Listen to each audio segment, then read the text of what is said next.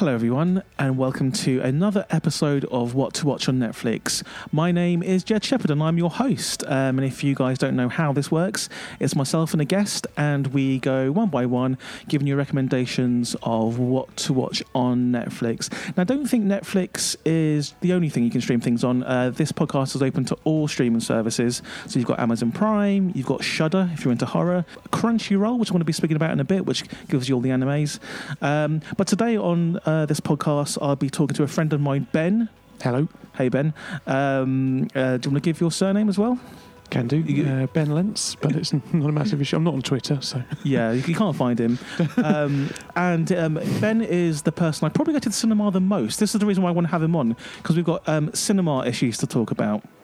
um, so myself and Ben go to the cinema quite often. mm. Um, it's usually me saying, Ben, we should watch this, and Ben going, oh.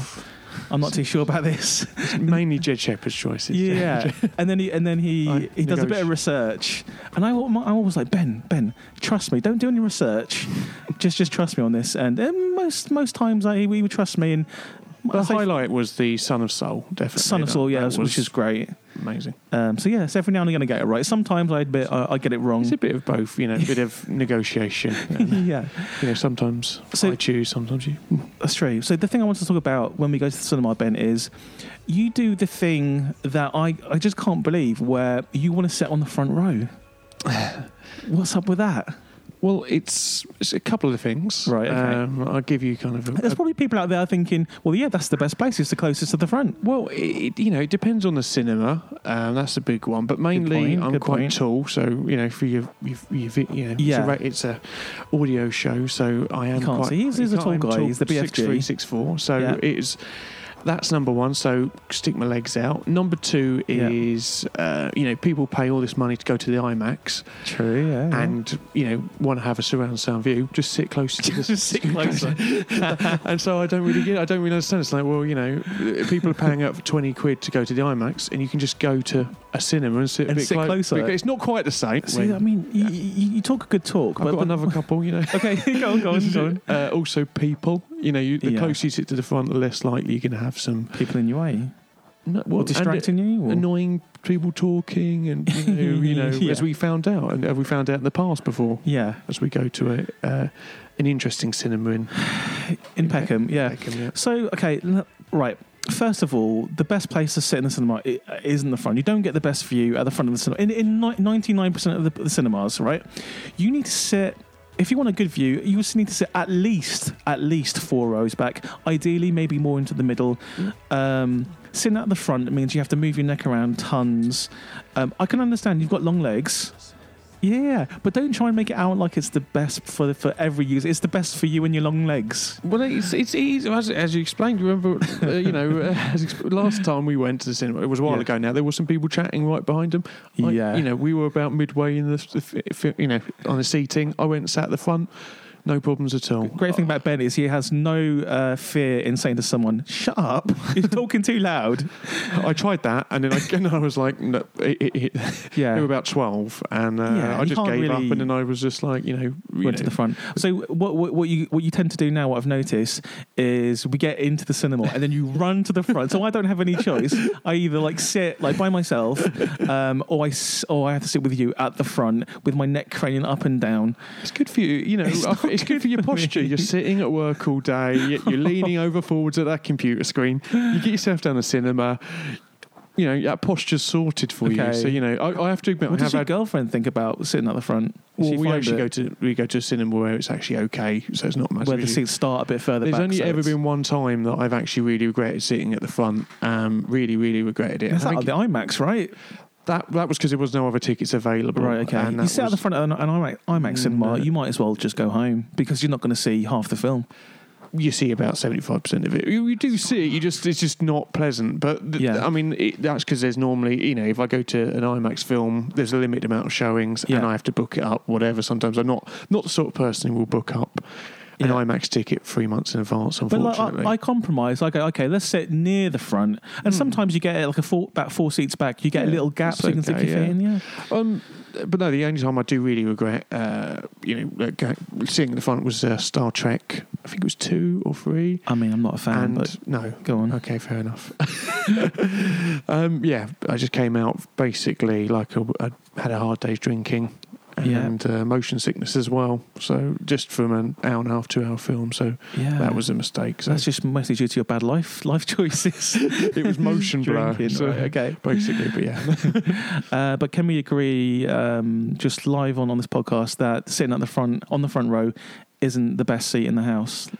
No, no, I agree. Okay, that's good. This is- but this is it, has, progress. it has lots of bonuses. Though, This is so mostly the only reason why I wanted to get on, so you get a bit of negotiation. well, I'm glad we've sorted that out. And yeah, um, and the cinema that me, myself and Ben uh, mostly go to is the cheapest cinema in London. It's four pound ninety nine. It's the Peckhamplex. Absolute legendary cinema in South Lon- London. Peckhamplex. Uh, I wear Peckhamplex t-shirts because it's great. I mean, it is also the worst cinema in London in terms of like uh, one time we went to see. I think it's um, uh, Civil War. Mm. Uh, we walked into a screen about ten minutes early or something, Mm. and it was already about ten minutes into the film. You And- want to go home early? Yeah. and we said, guys, you started this film about 20 minutes early. And they were like, so? The worst one is there's a there's one screen that's got a sound or issue, and there's one screen someone's chucked something at the extra there's a screen. bullet there's, a, hole in the there's, a, there's a screen, right? massive dent, so you like trying Yeah. to not focus on the. But yeah, it's four pound ninety nine. If you if you live 499. if you're living in London and you want to go uh, to another cheap cinema, I recommend Genesis, Genesis. Stepney Green. Another That's- great one with a slightly better surroundings. Yeah. Yeah.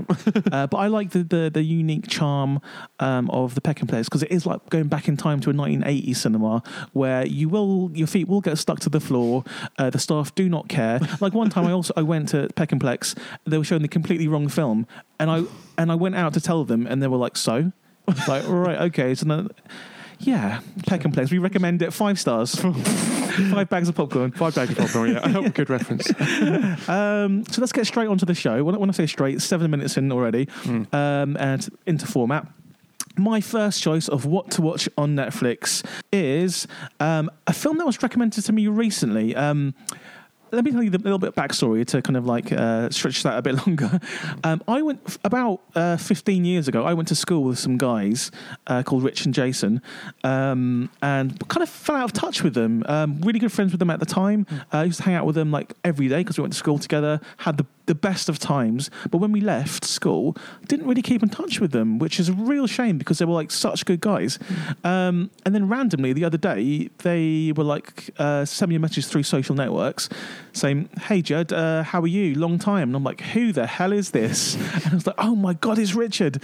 Um, and it turns out they have an amazing uh, podcast called Woo Long Talks, W O O L O N G Talks. And it's about pop culture, it's about comics, it's about uh, kind of the Marvel Cinematic U- Universe and the, the DC Extended Universe, and uh, everything kind of in geek culture, uh, which is which is right up my street. And they're basically the exact same as, as we were 15 years ago um, in school. They like all the same stuff, and it's great. It is great. And I've uh, blitzed about eight episodes of the podcast in, in the last few days, um, and I'm obsessed. And I'm going on. Um, it's a, it's also a YouTube channel as well. Woo Long Talks.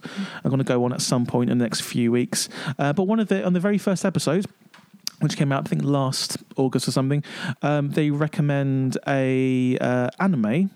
Uh, and don't turn off, guys, when I want to say the word anime because um, you, you'll like this.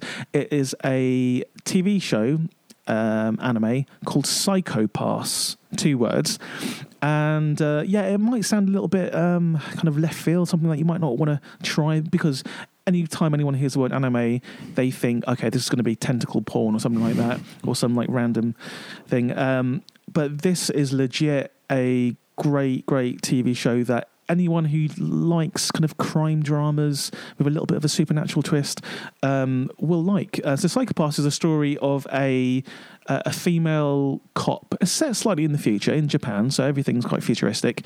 And the female cop, uh, it's her first day on the job.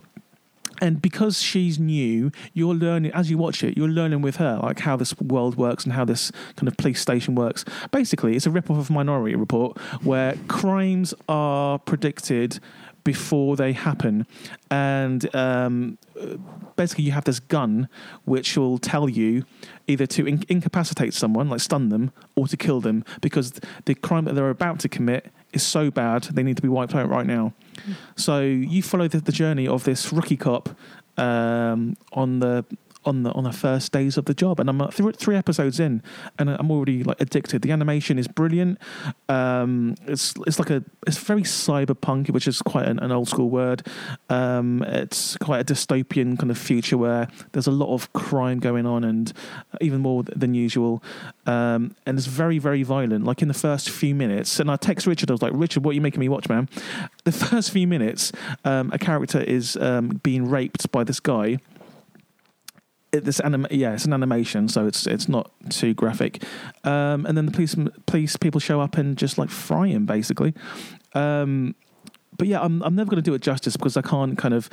Sh- say in words exactly how beautiful the animation is the kind of the action scenes feel like real life um, and just the, the ideas there's so many ideas packed into like into like even in the first episode it really got me hooked straight away and if i find it hard to get hooked into anime at all, but I found myself wanting to watch uh, an episode straight after, a bit like I don't know, like like Curb Your Enthusiasm or something. Um, but yeah, it's, it's really good. Are you ever have you ever watched any anime? Um, you must have been into mangas when you were like in school. Not really. I mean, you know, apart from like Akira, Ghost in the Shell, yeah, stuff like that. Stuff that you know, I try and you know, um, I try to see the best of, but it didn't yes, doesn't resonate with me. But it's kind of you know, it, I'll, I'll, check that out. Where do you, where do you find it? So this is available to stream um, on Crunchyroll, um, and Crunchyroll is I mean I have never really used it before. I knew of its existence, but I checked it out and it's it's essentially a one-stop free shop of oh, anime wow. stuff. And anytime an anime comes out in Japan, it, it pops up on Crunchyroll.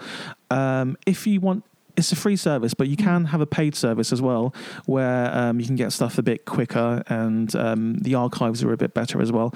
Uh, but yeah, it's fully available on on on Crunchyroll. And uh, if you do get into this, please let me know what other animes to watch because um, I'm I'm starting to get addicted. Really, there's a lot there, there isn't there? There's there's a lot to go through, and like some of it is really. I can see your apprehension as soon as I said the word anime. You were just like, oh, switched off here.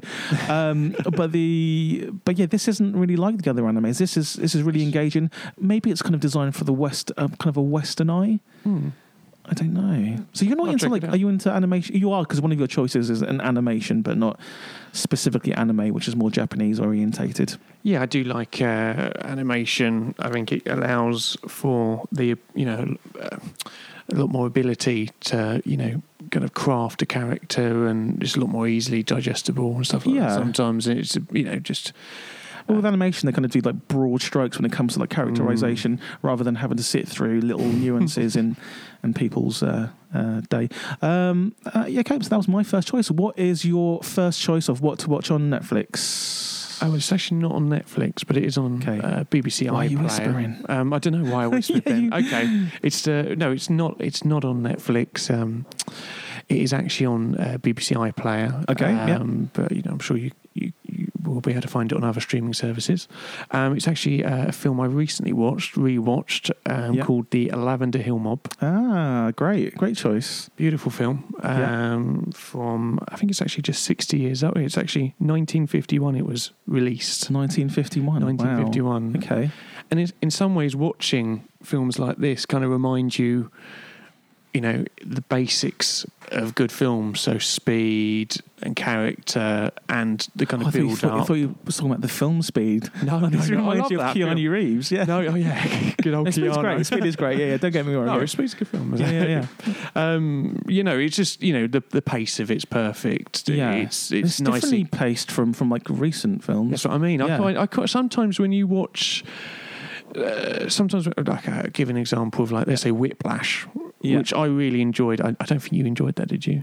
What are you talking about? I love Whiplash. Did you? I yeah, of course I did. Mm, oh, did we watch it, together? another friend of mine. That, no. Yeah. Oh, you see other friends? Friend. I not, do. Not a fan. Cheating. cheating. but uh, yeah, so it, it, so the pace of it when you when you have a slow pace to a film, sometimes it allows you to kind of create the characters more naturally, and uh, which is which is enjoyable. So the Love and Lavender Mob, essentially, what happens is um, quite a simple story about a man who um, has been working in a bank Yeah. uh, for for many years. You know how that feels? And yeah. uh, yeah, I know how that feels as well. We, we met in a bank, me and Jed did. Um, so basically, he's working in a bank and he, he, he wants to get out. And so, you know, he, he's decided that the best option is to to to, to steal, essentially. Yeah. Um, I won't go into it too much because Yeah, it's don't- kind don't of, spoil it, I don't spoil it, but it, it's no, it's a really enjoyable film. Uh, Alec Guinness, Who's a bit- genius? bit Yeah. of a genius. Yeah, Yeah. many didn't. Oh, it's going to sound very very naive of me, Right, go on. uh, uh, but I, I didn't actually realise he was in Star Wars.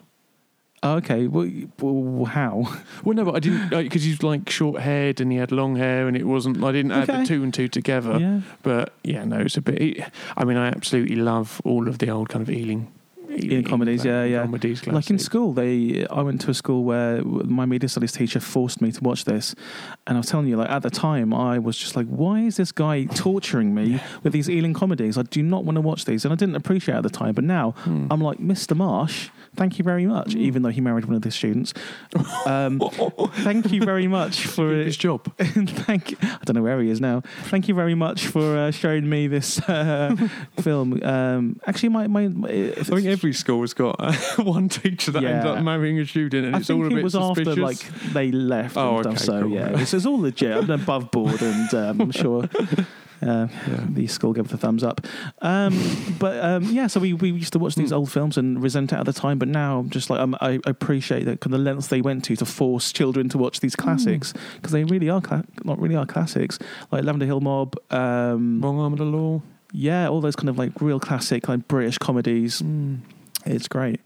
Um, yeah, was there, is there anything particular in Lavender Hill Mob that that uh, is one of the reasons why it sticks with you?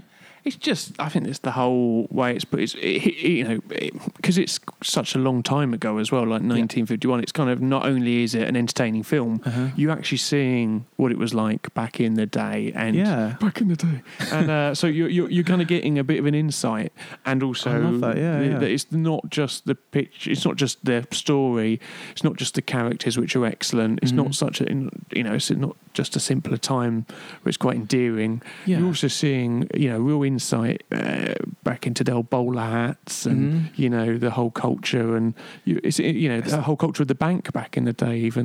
It is. It's like a. I mean, that's that's the beauty of film, really. Like, Mm. um, cinema gives you a kind of a window into another time, like like you're time traveling, and if done correctly, you are transported back there to Mm. to, to that time, um, which which which is which is great. Uh, that's a really good choice and like quite a an unusual one uh, because I don't think anyone else would have kind of picked that. Um, that was good. Um, so for my second choice, I'm going to go with something that possibly a lot of people have uh, seen pop up on their streams on, on Netflix, but may not have uh, delved into because they don't know anything about it. But I'm going to talk about Riverdale. Do you know anything about Riverdale? I don't know. Okay, I there's only three episodes in, and I love Riverdale. Riverdale is basically Archie. Do you, you know the Archie comics Oh, okay. from like 50 years ago, whatever, and it's, it's been serialized over the course Oh, of like the last 50 years. Um, so in the last few years, though, there was a there's been a renaissance because um, they started to do crossovers in, in the comics of Archie. Like Archie meets aliens, and Archie like meets the Walking Dead. So there's like, yeah. So like, so it's all set in in in this this town called Riverdale, and they go to Riverdale High School, and um, uh, so in the comics, like, half of the uh, population turn into zombies, and like, the main Archie's crew basically have to like kill these zombies Hmm. and, and and survive. And then it's also the same world as Sabrina the Teenage Witch and also Josie and the Pussycats. They're all from the Archie comics. Hmm. Um, and uh, so I loved those recent comics when they kind of mixed a little bit of horror into it, especially the Sabrina one, which is great. And um, so I was really um, interested in Ri- in Riverdale. Um, so when it came out, I, I I've been watching it every single week. I hate having to watch everything week watching. by week. What is this? The nineties? I, I, want- I want to binge watch. I want to kind of sit there on a Sunday and just blitz it all the way through with with like. Do Um, you, uh, do you wait? So, like with the uh, with the latest episodes of uh, well, when Game of Thrones, let's say, comes out, in a, yeah, you know, are you going to wait Are you going to watch them week by week, or are you going to Save wait them to all. save them all? I Just, can't wait for Game of Thrones. Things that are like I, I love, I cannot wait. just But then I just torture myself because I'm just like, Mm. oh now I have to wait seven days. Ah. yeah. No. It's like the ring when you have to wait seven days to die. I'm waiting seven days to live. uh, I'm a reverse uh, Sadako. Um, so uh, yeah, so Riverdale. It's a little bit of a departure from the comics. So it's not horror. It's Mm. not sci-fi. Well, yeah. Anyway, um, it's literally about. It rips off uh, Twin Peaks a little bit. It starts off with a boy going missing. Um, in mysterious circumstances, uh, and Archie and his mates basically have to find well i guess the, the aim is to find out who killed this guy Mm. why they killed this guy but mixed into that it, archie has his love triangle with these like two hot girls betty and veronica uh, betty is the kind of blonde goody two shoes one Mm. and then you've got veronica who- who's the girl from new just moved from new york um, ravenhead kind of minx used to be a bad girl but maybe she's a good girl now What age is it set in? now. It's Oh, set it's now. now. So they've got Okay. like iPhones and things. Um, it does sound like a 50s Mm, type it thing, does, doesn't doesn't it? it? Yeah, a bit classic. Uh, but I mean, that's what they're playing. They're playing on your perception of the Archie comics, which is um, like everything is butter wouldn't melt in the mouth. Every nothing really bad happens. First thing that happens is someone gets murdered, um, and then there's um, girls being slut shamed. There's um, there's deception. There's a teacher who is having sex with one of the students. Um, a shout out to Mr. Marsh again uh, from, from my old school. Um, and uh, yeah, there's all this stuff going on. It's really interesting. It's, it's like taking something that you've always loved and turning it on on its head and giving you another angle. One of the one of the things that have, has kind of popularized this in the last week is it's got Barb from Stranger Things in it. Okay. Um, have, did you watch Stranger Things, right? I haven't. I've, What are you doing? You need to watch Stranger Things, Ben. I mean, I do need to watch it. It's on my, you know, it's on the. It's on what you watch on. Netflix Yeah. Exactly. It is basically yes. um, so so Barb was one of the breakout characters from um, Stranger Things, and I don't really know why. She was a very marginal character, but the the internet kind of like embraced her, her because she isn't the, like the normal Hollywood looking girl. She's the underdog. Um, so yeah, they embraced her, which which is great because she's a great actress. And um, I guess that's how she got the gig in in uh, Riverdale where she's playing a very similar character. Um, and in the last episode, they actually referenced Stranger Things as well, which is which is a nice touch. Because um, there was a whole hashtag that came out of um, Str- Stranger Things, which was uh, hashtag Justice for Barb, Mm. character. And in this, um, there was a, um, at the end that one of the characters says says uh, hashtag Justice for Ethel, Ah. who is a um yeah it's it's it's it's a it's a great show it's very very funny as well it seems like it's dark but uh, it's funny um the audience range for this is just probably from 0 to 80 because everyone can get involved um and i just think it's really really well executed and this could have been an absolute disaster because it's It it's sounds very mixed, comics. and it sounds like it doesn't sound like for, for, for, the person who's not actually watched it. It does sound very all over the, sh- the shop, but it, does mix a lot of genres and there is a little bit um, of a sensory overload, if, Mm. especially if you're expecting um, the kind of the clean cut Archie. The only thing, the only criticism I would give of this show is in the comics, Mhm. um, Archie is a kind of loser Mm. who I mean sometimes he get I mean so there's two he has two girls fighting over him so he can't be that much of a loser. Mm. but he isn't the greatest at things. He gets things wrong. He's a bit of a klutz. In this they they got the most like good looking boy teen actor all American actor who's like uh, the best at like football. He's uh, the best at writing. He he he's the best at guitar and writing music. He's he's writing songs for Josie and the Pussycats. And I'm just like what is this guy? Um, that's the only problem I have with it. The rest of the casting is incredible. The, the girls that they got um, for Betty and Veronica are just perfect. Um, Josie and the Pussycats are just brilliant. They've turned Josie and the Pussycats into this real kind of feisty like girl girl group Mm. who um, kind of like, sing songs about political things and oh, it's great. Hmm. I'm a massive fan, and it's um, produced by Berlanti Productions, who do all of the kind of CW superhero shows like The Flash and uh, Oh. Supergirl and stuff. And that was my second choice. Uh, Riverdale available in all good Netflixes. Netflix I. Netfly. Um, that was my second choice of what to watch on Netflix. And Benjamin, what is your second choice of what to watch on Netflix? Okay, um, my next choice is a film that I actually saw uh, last year at the cinema. Okay. Um, yeah. It was a bit of a surprise. I was very impressed. Kind of, there's, you know, some of the best films you go into the cinema, you're unsure about what you're going to go Well, see. that's a surprise to me that, that you actually went into a cinema without like reading a review of it because usually you've read the entire synopsis and the ending of a film like or somewhere That's online. lies. It's And not lies at all. having any of this. It's not lies at all. You spoil the film for Shepherd yourself before you go. Okay, let's go. Let's go on. okay, okay, Jed Shepherd lies. Uh, Hashtag um, Shepherd lies. Shepherd lies. Uh, yeah, no, it's a, it's a it's a really nice film. It's a film about friendship. What's it called? Um, it's called Tangerine. Tangerine. about uh, two two transsexual prostitutes on the Okay. streets of LA. Can, can I ask you a question? Mm. Are you are you picking Tangerine because of Eva? It's- it's- it sounds dodging a number. We'll, we'll speak. We'll speak about Eva a bit later. Yeah, yeah. No, But it's no, like not really. I Tangerine. don't. I don't have a problem with Okay, transgenders generally. It's, uh, Okay, No. the Eva thing. Like, Okay. let's- we don't have to talk about Eva. talk about it in a minute. Okay, okay, right. It's, Okay, um, Tangerine. yes, Why should people watch Tangerine? Uh, you know, it's it's just a really enjoyable film, really well shot. Reminds you of Eva. Yeah. It's got uh, it's got kind of a running storyline. It's a story about two friends going through different things at the same time. Yeah. Uh, one of them, uh, their pimp boyfriend, cross boyfriend. I suppose it's uh, kind of the same thing, isn't it? For a lot of them, I'm guessing. I don't know. To be honest, I don't know enough prostitutes to have a conversation with. But I'm guessing that a prostitute and a boyfriend, it's kind of the, the way they work it emotionally. But anyway, that's. I don't know. Is it, are all? I have no. I don't know. But you th- would think it because it'd be a m- bit, emo- you know. they- Anyway, Maybe in that world, yeah. Maybe we should we should research this a little bit more. should. But yeah, okay. I'm so- just throwing this out there as an Yeah. idea, as it's, it's, it's, it's as a, at a fault, as a fault. But um, yeah, no, basically, so one of them is just, just got out of prison. Yeah. she's she's finding her, she's finding uh, her boyfriend cross pimp, um, Yeah. who's cheated on her basically, uh, with uh, with another woman, uh, with a real woman.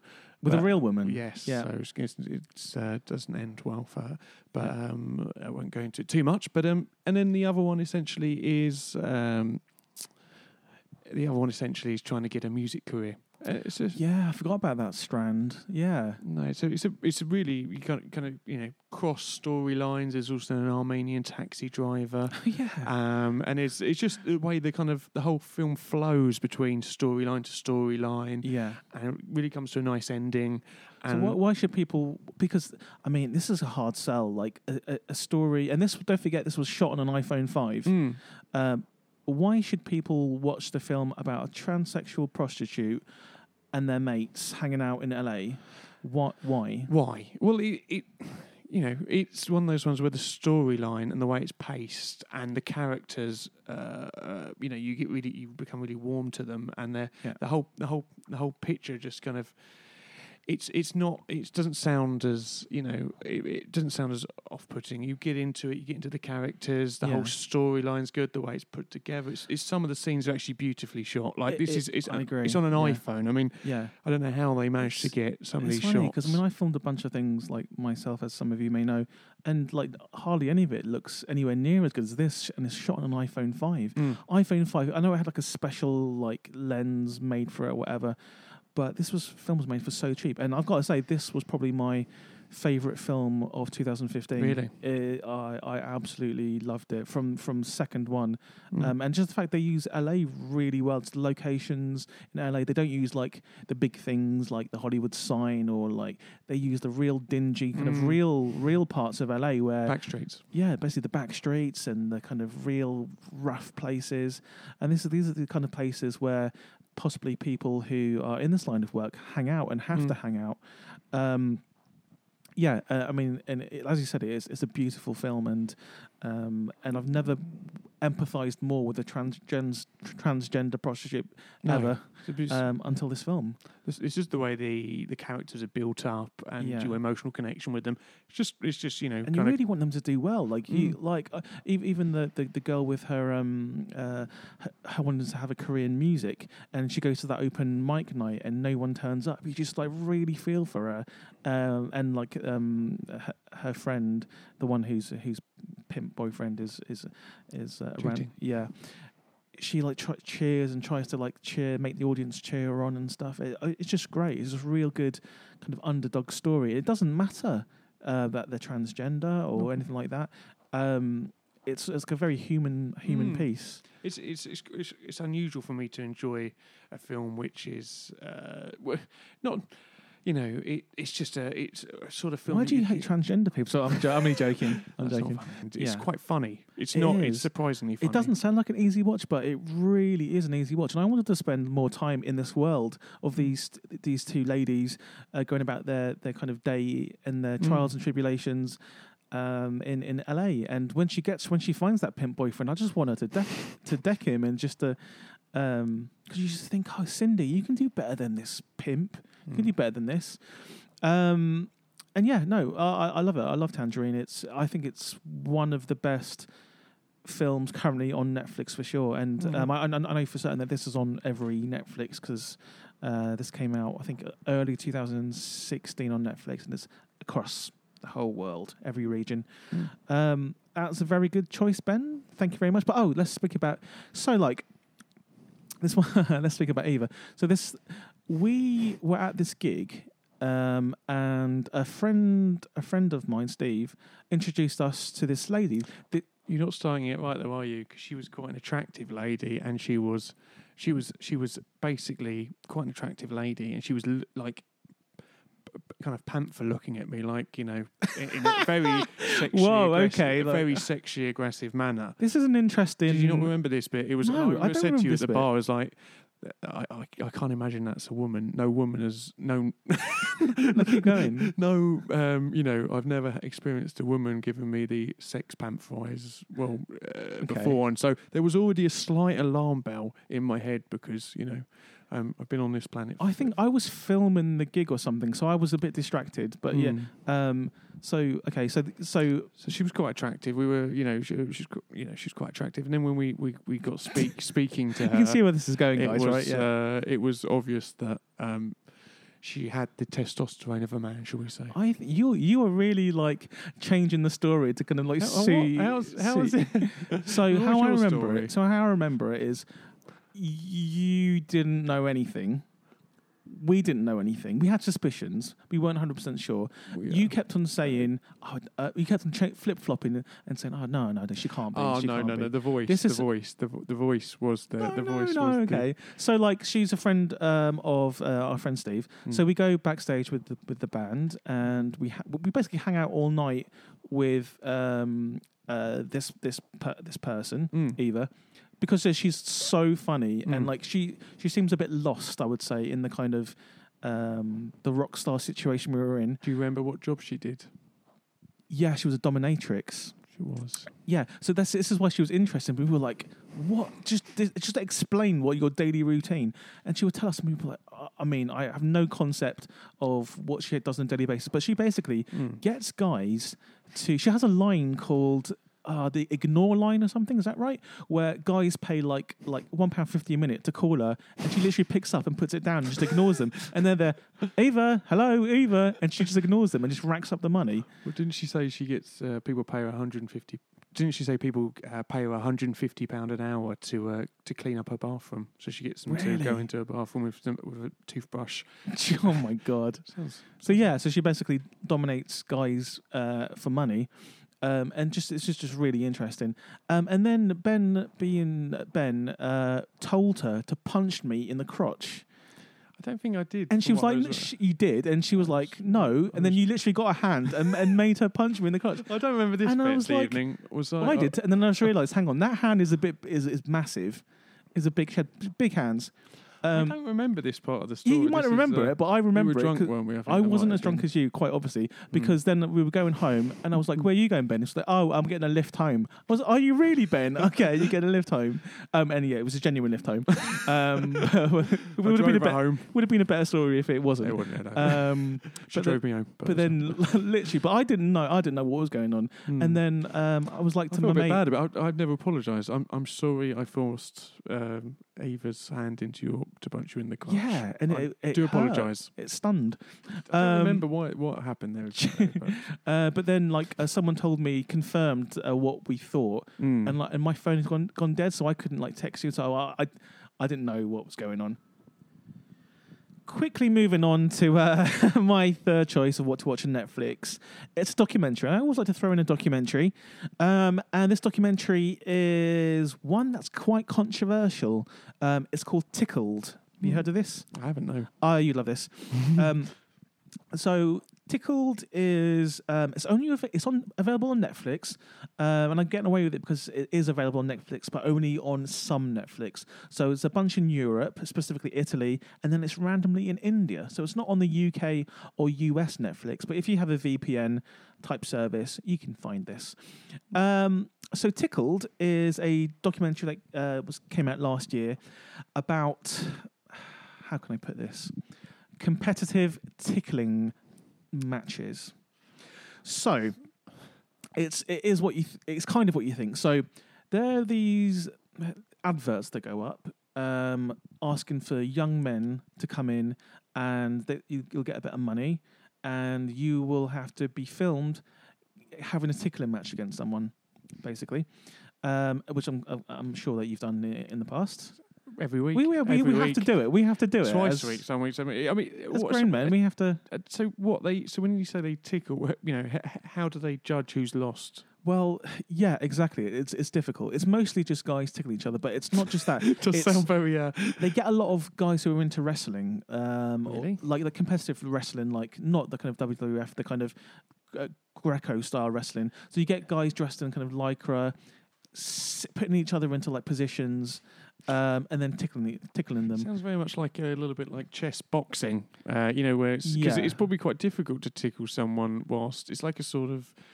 It's probably a bit of technique behind it, shall we say? Maybe, maybe. I mean, that's they, they they try to. Well, the the people who made the videos try to make it out as if it was a kind of a sport. Mm. Um, so is yeah, it, is it is it part of the gay scene?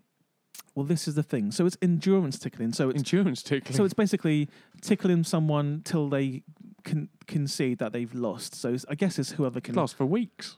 You know, could last for weeks if you got No, tickled. yeah, I could, no, I'm saying that it could. I'm the last, ticklish person in the world. I'd be rubbish at I would this. be at four minutes, but it will not. Four, even, you could do four minutes. No, probably not actually. That's, no. should we test Uh, this? No, No, sure.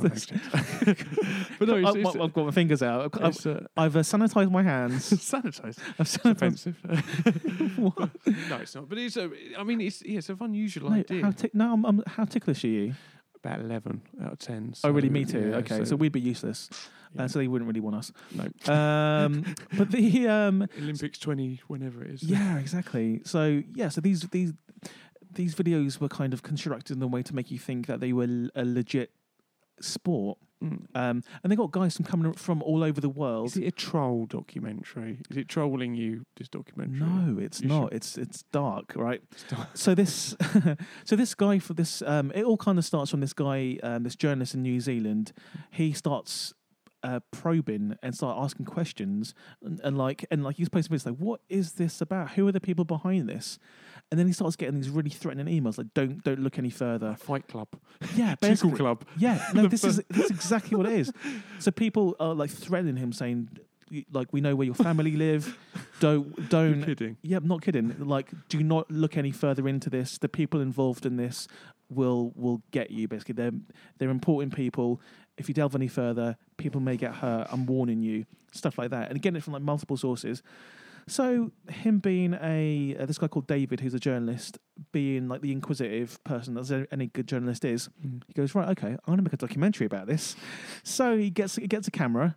Um, he, he starts a Kickstarter actually to kind of fund it goes over to America, tries to track down the people behind this, um, and he kind of interviews some of the kind of guys who were in these videos. He finds these guys, and they're like, "Yeah, we we we, we thought they were like just normal like sports videos.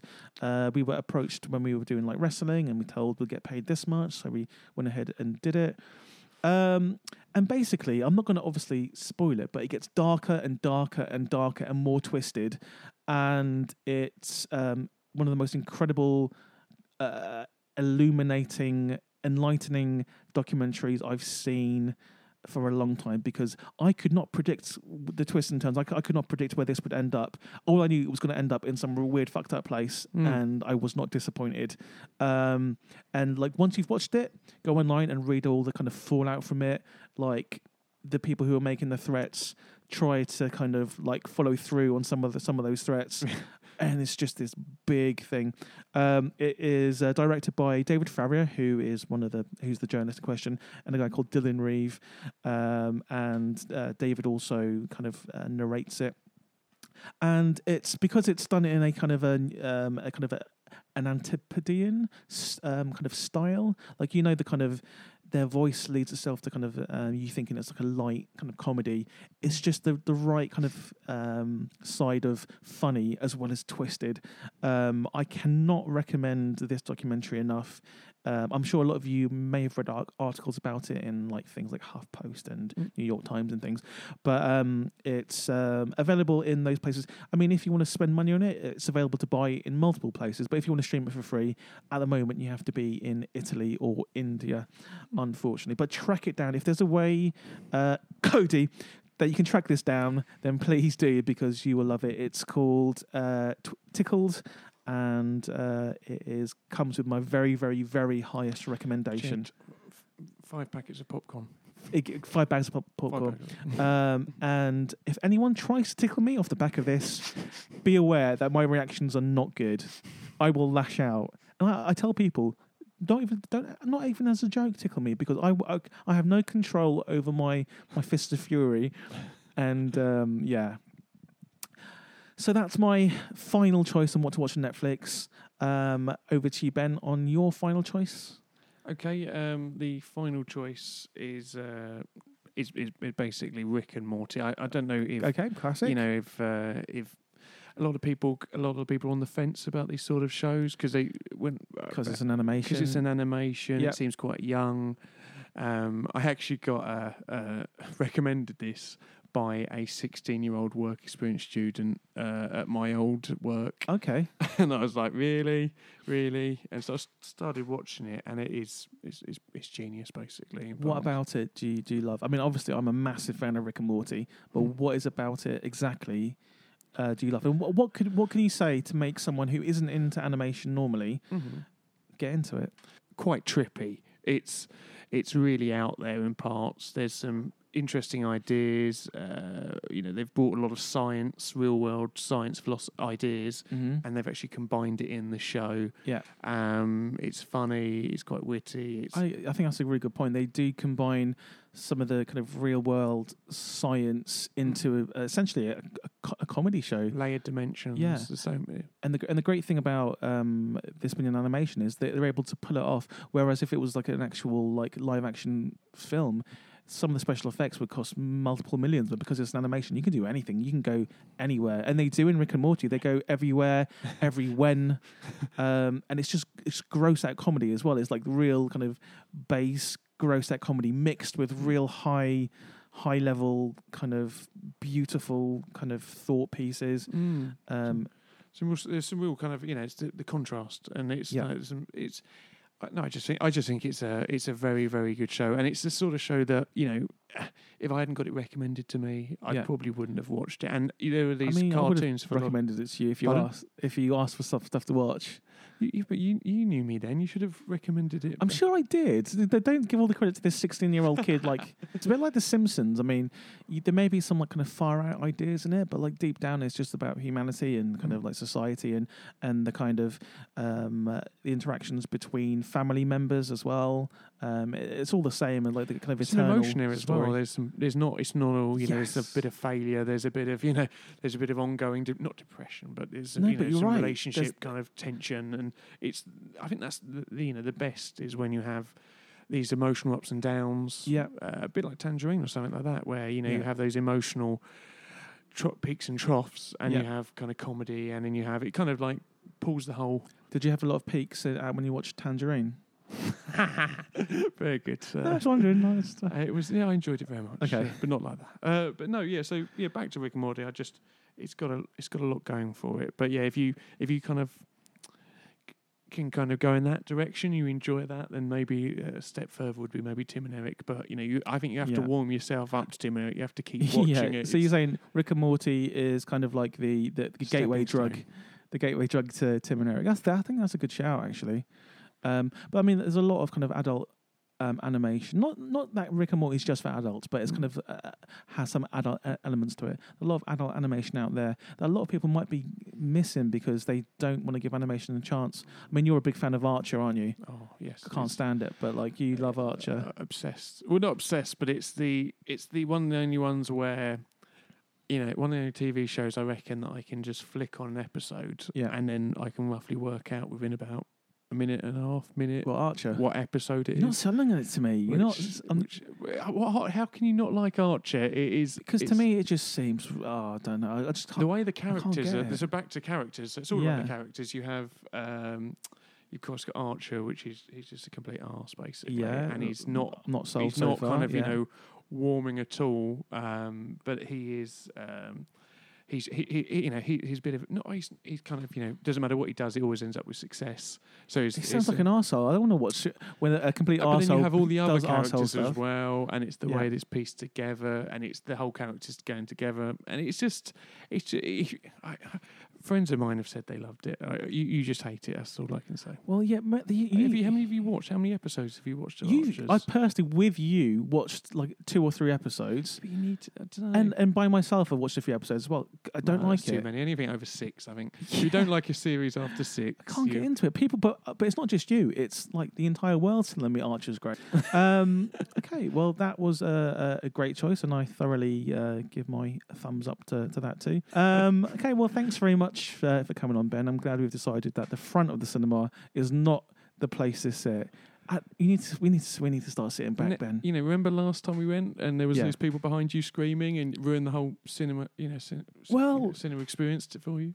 It was, it was. I know, you know, I, I could, I I could, I could cope with it. I could cope with you, it. yeah, but you weren't. You weren't happy when we left, were you? No, you wouldn't I have had didn't. any of those problems at the front, and I didn't. I could still hear them. Eh? You could still hear them at the front, and they were no, but, I and also because you said something to them, they were saying, "Oh, that guy," and were laughing about you. So probably, what if we sat at the back row? What would happen? the not- back row, Yeah, the Or- front row. No, but what if we sat like a bit further back, like in the middle, where we can see the screen in the middle? The sound's good. If sat at the front, the sound. Uh, this week we could be talking about this till Kingdom We Come. So, um, Ben, is there anywhere other people can uh, kind of speak to you on social networks and tell you that you're wrong about where to sit in the cinema? we should do a podcast where to sit in the cinema, and then the first episode, I've- not the I've- front. I've given you like four or five reasons. Well, you- I gave you three reasons. I had others, but you. you Yeah, but you, they're all to do with you, how long your legs are. No, I mean, it, you know, people are paying. Anyway, we could we could keep talking about this. yeah, okay. Um, this is this is this is what we're like oh, every single time we, we see each other, just arguing about where to sit in the cinema. um, okay, uh, so what social networks can people find you on to tell you where to sit in the cinema? I'm on Facebook Okay, and uh, uh, Benjamin JC Lentz. why are you whispering again? don't know why Is I'm it a secret? I just realised I am on Twitter. Yeah. Uh, it's uh, Benjamin 1985. Okay, and you're on Facebook. Uh, I'm on Facebook. It's Yeah. uh, Benjamin J.C. Lentz. Okay, you don't want people to find you, do you? You don't want people to find you and up- give you hassle. I'm happy with Twitter. Okay, just, uh, okay, go on Twitter. Um, and uh, Ben's phone number is 07895. um, yeah, and you can find me on Twitter at Jed Shepherd, J E D S H E P H E R D, on Instagram. And that's about it, really. I'm not on Facebook. Um, you can go to my record label, postpoprecords.com, uh, or my podcast, postpoppodcast.com. Check out a couple of podcasts that's on my uh, network. Uh, Monkey Tennis, which is the kind of one that everyone loves. um, and that's hosted by two of the people that have been on already, and two of the other hosts are going to be on future episodes. Um, and listen to Empath of Least Resistance, presented by um, Asia and Annie Hardy, which is great. And I learn something about women every single week. Um, so I want to leave you now with the second part of the interview with Lloyd Kaufman, who is the CEO and uh, owner of Troma Films, um, and we're talking a little bit about um, the films of Troma and also about his appearance in Guardians of the Galaxy. And I'm actually going to meet up for Lloyd with Lloyd for a coffee uh, on the day that this comes out, um, and then watch him give a talk at the PCC about Tromeo and Juliet and Essex Spacebin. Yes, there's a film called Essex Spacebin. What happens in Essex Spacebin? I have no idea, but I'm looking forward to find out. So I'll see you guys next week. Here's Lloyd.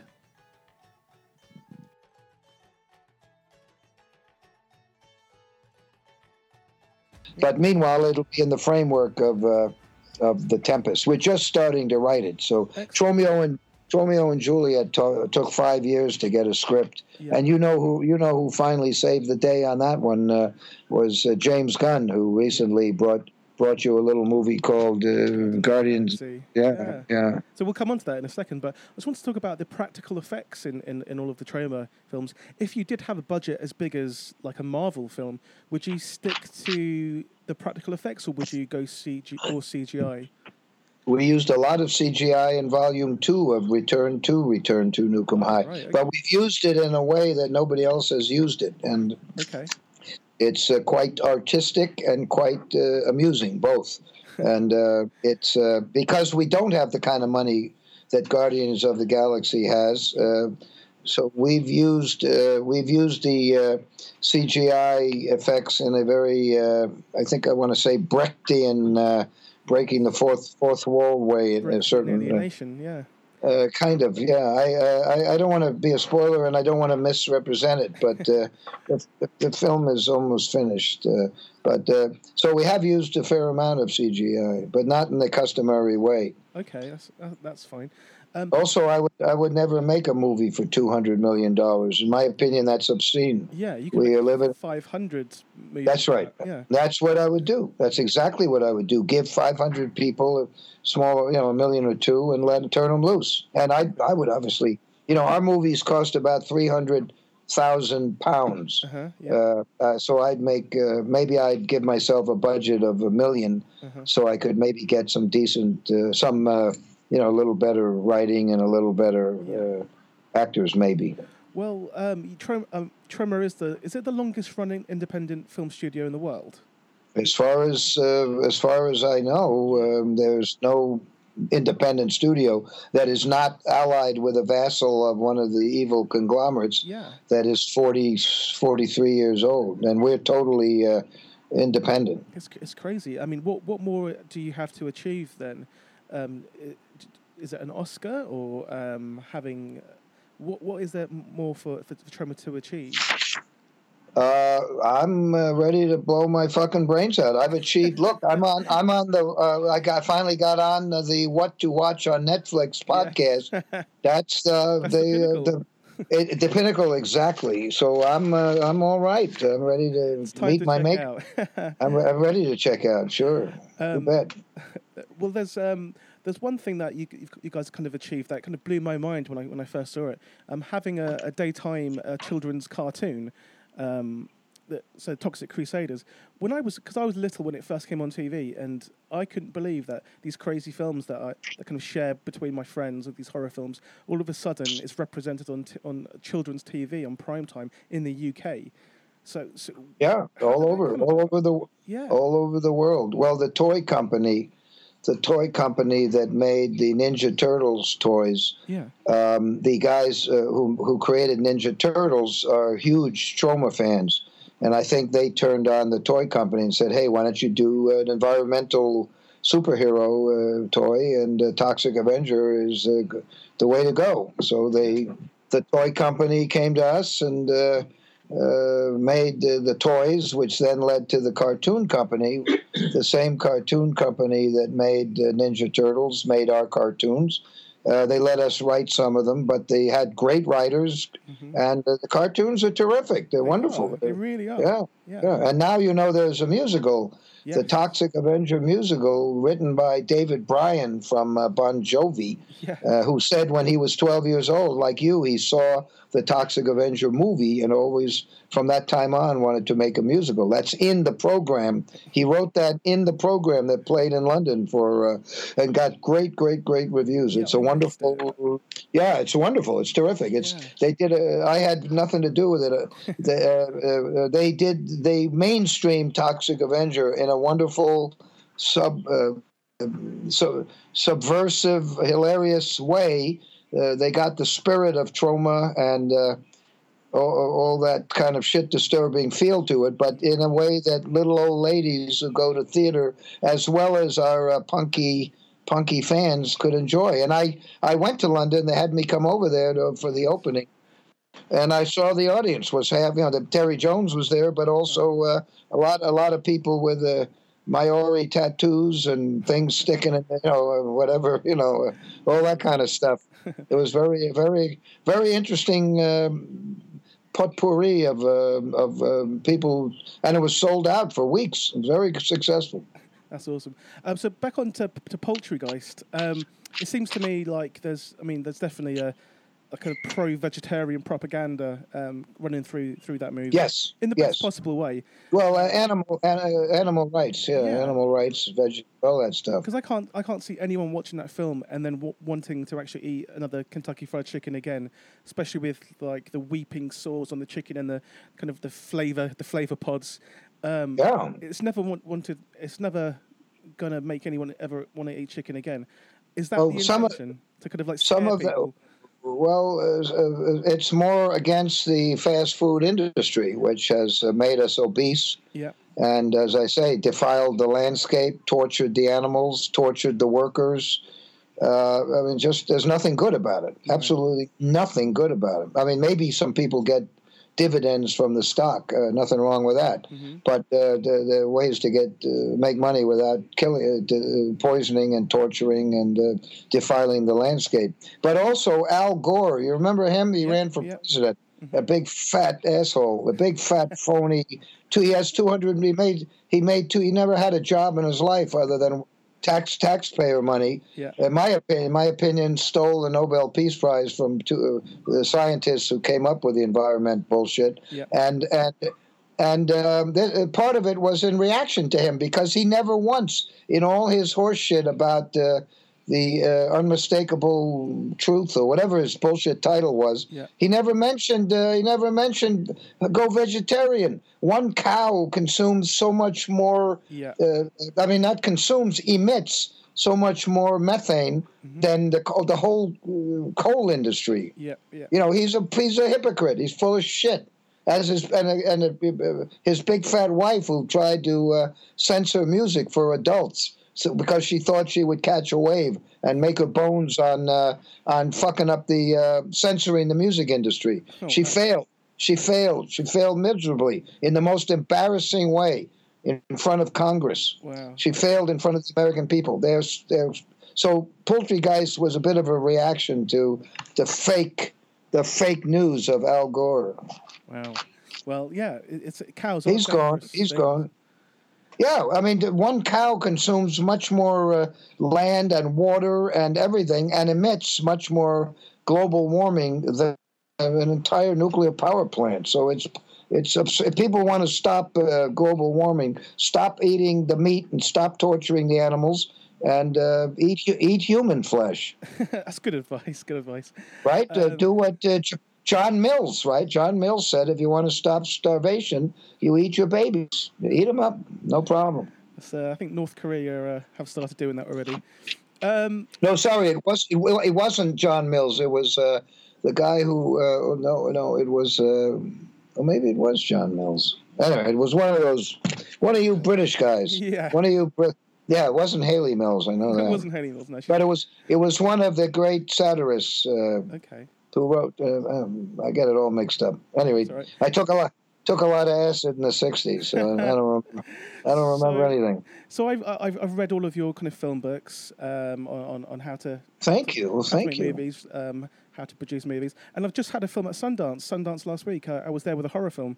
Um, Which which one? it's a horror film called uh, Dawn of the Deaf. It's about deaf people surviving. Oh, Rob Savage. Rob Savage. Uh, right. Yeah. Yeah. Yeah. Oh, yeah. Yeah. Yep. Yep. He's he's a great director. He's He doing is. great. How did how did everything go with Dawn of the Dead? went- uh, Dawn of the Dawn of the Deaf at uh, Sundance. It went really, really well. It, um, we screened it four times. Just amazing response. We've had a lot of interest. Um, so yeah, we'll we'll see how it goes. But um, yeah, it's it's been an amazing Good. roller coaster. Terrific. Yeah, it's it's been Good great. for you. Yeah, and you're definitely an you. inspiration to like all my ideas and, and writing stuff. So uh, That's terrific. I Well, that is great. That is great. Um, so let's talk about your your cameos. Um, you've been you've cameoed in a, in a, in a lot of films, um, a lot of films from uh, your alumni, Troma alumni. Um, I guess we start Yes. at, at, start at the big one, uh, um, Guardians of the Galaxy. What was that experience like working uh, briefly on a, on a film like that?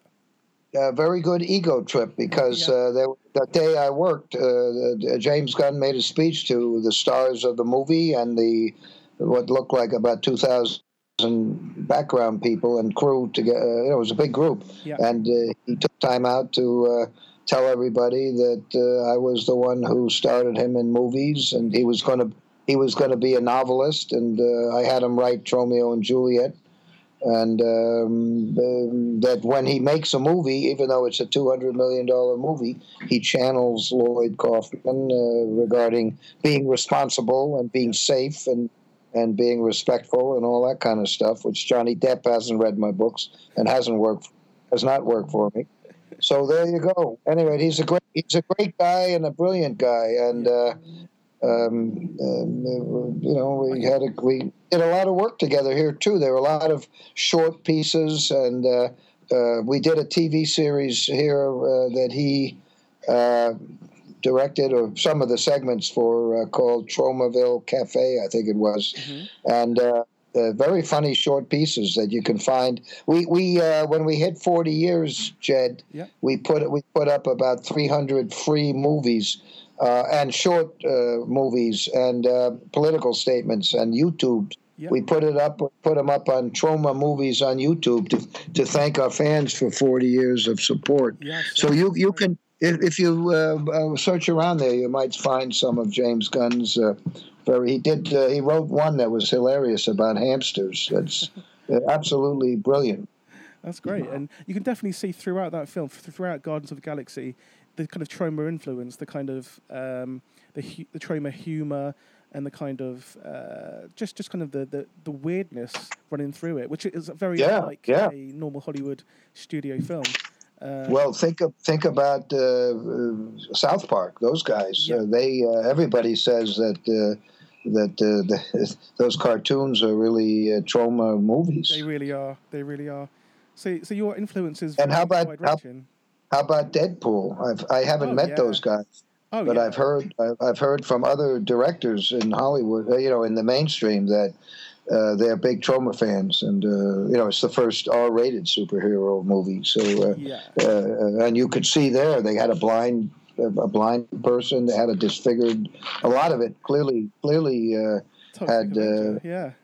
seemed to me but um, that people have told me over and over again that they love Troma that the directors are big Troma fans Yeah, exactly. Because I mean, they were they're of that age where they grew up with Troma, and um, if you're into into film at all, you would have come across Troma. Um, so yeah, Yep. your influence is, yep. is still going. It's um, it's uh, wide reaching, and eventually you'll take over. And um, what's happening with the Toxic Avenger remake? Is that still happening? yes it's still happening akiva goldsman is they hired um, uh, Akiva Goldsman and his group hired uh, Vernon Conrad, who uh, directed the Sausage Party. right. Oh, Uh, okay. So um, it's going to be great, but uh, they, um, they're still uh, putting it together. Wow.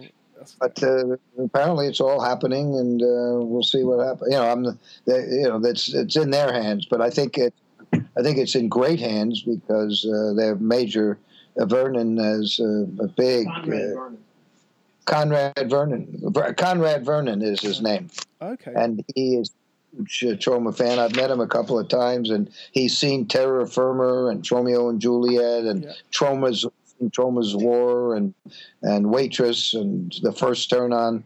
Uh, you know, he's really infused with the Troma uh, shit disturbing uh, philosophy as well as. Uh, the, um, the mainstream comedy together, and uh, Sausage Party was terrific. So uh, I, I think we, you know, I think I think in, in the same way that the Broadway musical was in good hands with David uh, Bryan and Joe Di Pietro, Mhm. uh, I think think the um, the mainstream billion dollar Toxic Avenger when it finally happens is going to be terrific. Yeah, I mean, I think all all the best of us are, are all inspired by by Troma. Um, and it, it adds a sense of anarchy to, to everything everything we do, which which is great. Um, my, my, Also, uh, movies are art and should come from the soul of the director and the Yeah. point of view of the director, and uh, should have something to say other than just. Uh, uh, you know, Doctor Strange, right, uh, or Suicide Squad. Yeah, the million dollar packages of baby food and and I don't know why people buy tickets. Like it's just the same movie over and over and over. Even this new Star Wars movie with the the Rogue something or other. You know, you know there's you know, and then there's going to be a Rogue two that'll be the exact same story, and then there'll be a Rogue three, which the same kind of you know they just keep.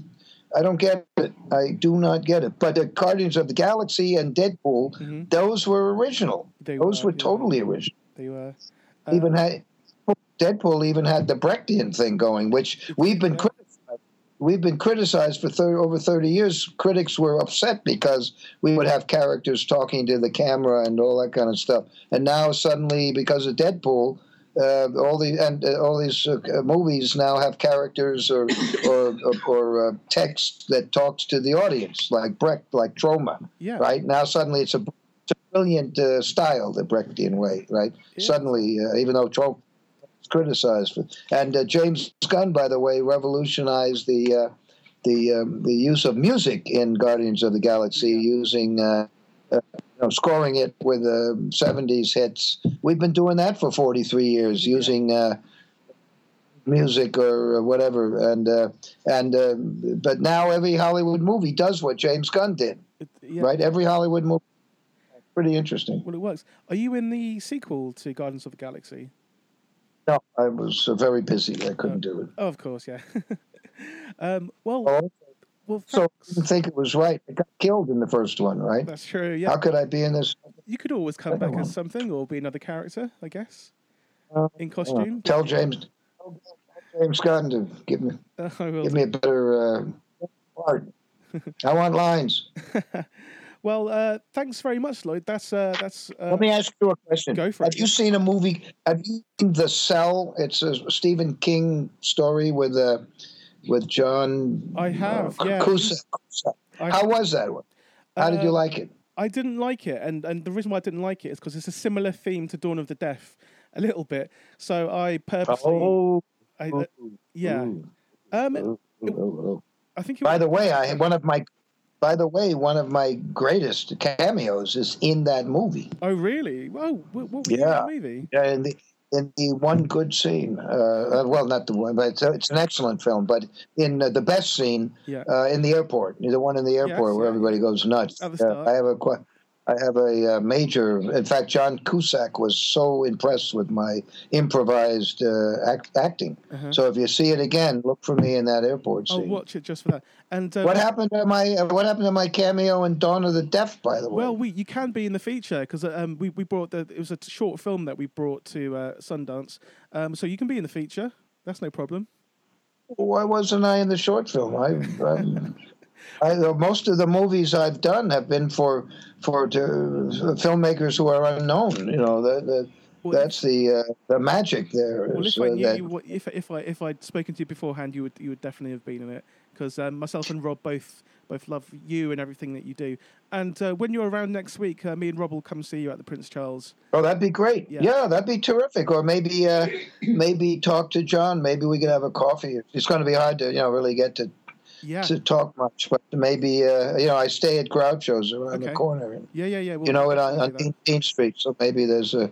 But if not, we'll chat a little at the uh, theater and all that stuff. That's Yeah. great. Thank you. I hope you like Essex Spacebin. You ought to meet those guys because Oh, yeah, they're definitely. British I'd love to. and they're ser- they're they're, um, they're uh, older than uh, you guys, Yeah, um, and uh, they are um, they have a business and all that kind of stuff. But it's a very amusing satire, shot on 35 millimeter and uh, totally original, and uh, features. Uh, uh, an unusual protagonist. Uh, you know, they, they they didn't just try to make a movie by the by the numbers. You Yeah. know, they they made something totally original. that's great. Uh, well, thanks very much, Lloyd, and um, I'll, I'll email you and, and John about meeting up next week. But thanks very much. for That's terrific. watching Netflix. Yeah. appreciate it. Oh well, thank you, Jed, and keep up the good work. I Thank you so much. Thank you. Alrighty. Bye. Bye. Bye. Bye.